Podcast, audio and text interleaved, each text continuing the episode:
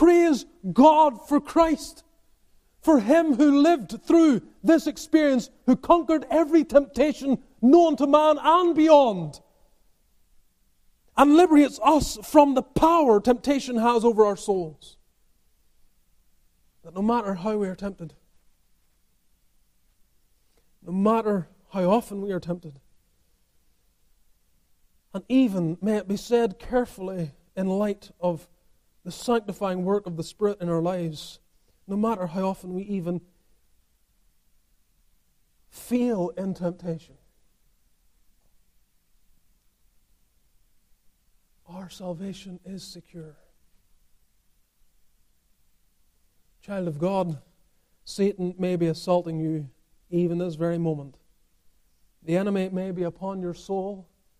He, he, you may be facing things that are even new experiences to you. And you're being pushed.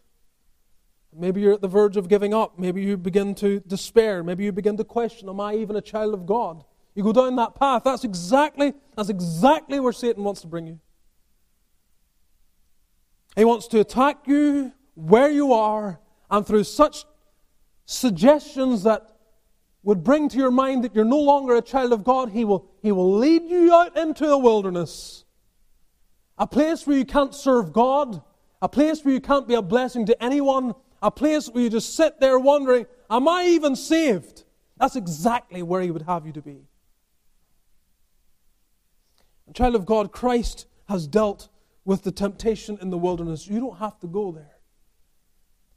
In Christ you rest, in Christ you serve, in Christ you hope, in Christ you depend for everything you need.